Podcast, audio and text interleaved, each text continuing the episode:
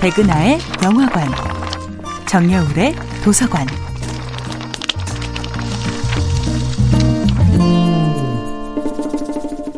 안녕하세요. 여러분과 아름답고 풍요로운 책 이야기를 나누고 있는 작가 정여울입니다. 이번 주에 만나보고 있는 작품은 헨리 데이비드 소로의 시민 불복종입니다. 월든이 자연과 나의 관계를 재정립하는 에세이라면 시민 불복종은 국가와 나의 관계를 재정립하는 선언문입니다. 소로가 말하는 시민의 불복종은 궁극적으로 통치하지 않는 정부를 지향합니다. 즉, 자유로운 인간들의 자발적인 공동체를 있는 그대로 인정하는 정부입니다. 소로는 그런 정부를 만들기 위해 개개인이 당장 시작할 수 있는 일이 당연하게 생각했던 것들, 즉 세금 납부나 투표처럼 기초적인 시민으로서의 행위에 의문을 제기하는 것이라고 생각합니다. 시민의 의무로서 세금을 내야 했던 소로는 자신이 왜 세금을 내야 하는지 납득할 수 없었기에 6년 동안 세금을 내지 않았습니다.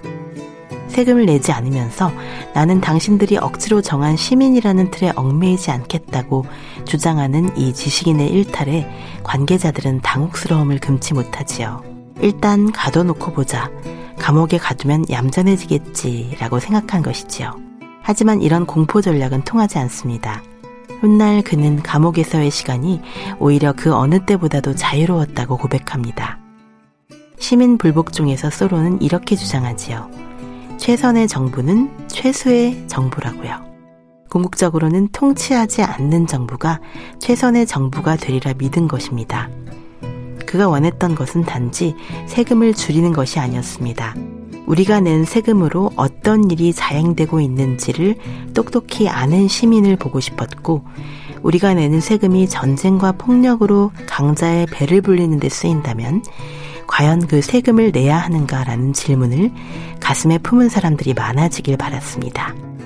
단지 국가의 명령이라는 이유만으로 전쟁터에 나가고 무기를 만드는데 세금을 꼬박꼬박 내는 시민들의 무관심과 무감각을 참을 수 없었던 것입니다. 소로는 대세나 유행에 나를 맡겨버리지 않는 삶, 내 안에서 들려오는 고요한 내면의 목소리를 나침반 삼아 살아가는 주체적인 삶을 꿈꿨습니다. 우리는 다른 사람의 말을 듣다가 그것이 대단한 조언이라 믿으며 나의 원래 견해를 포기하는 때가 너무 많지 않은가요? 시민 불복종은 바로 나의 의견을 당당히 말하고 실천할 수 있는 권리에 대한 책입니다. 정여울의 도서관이었습니다.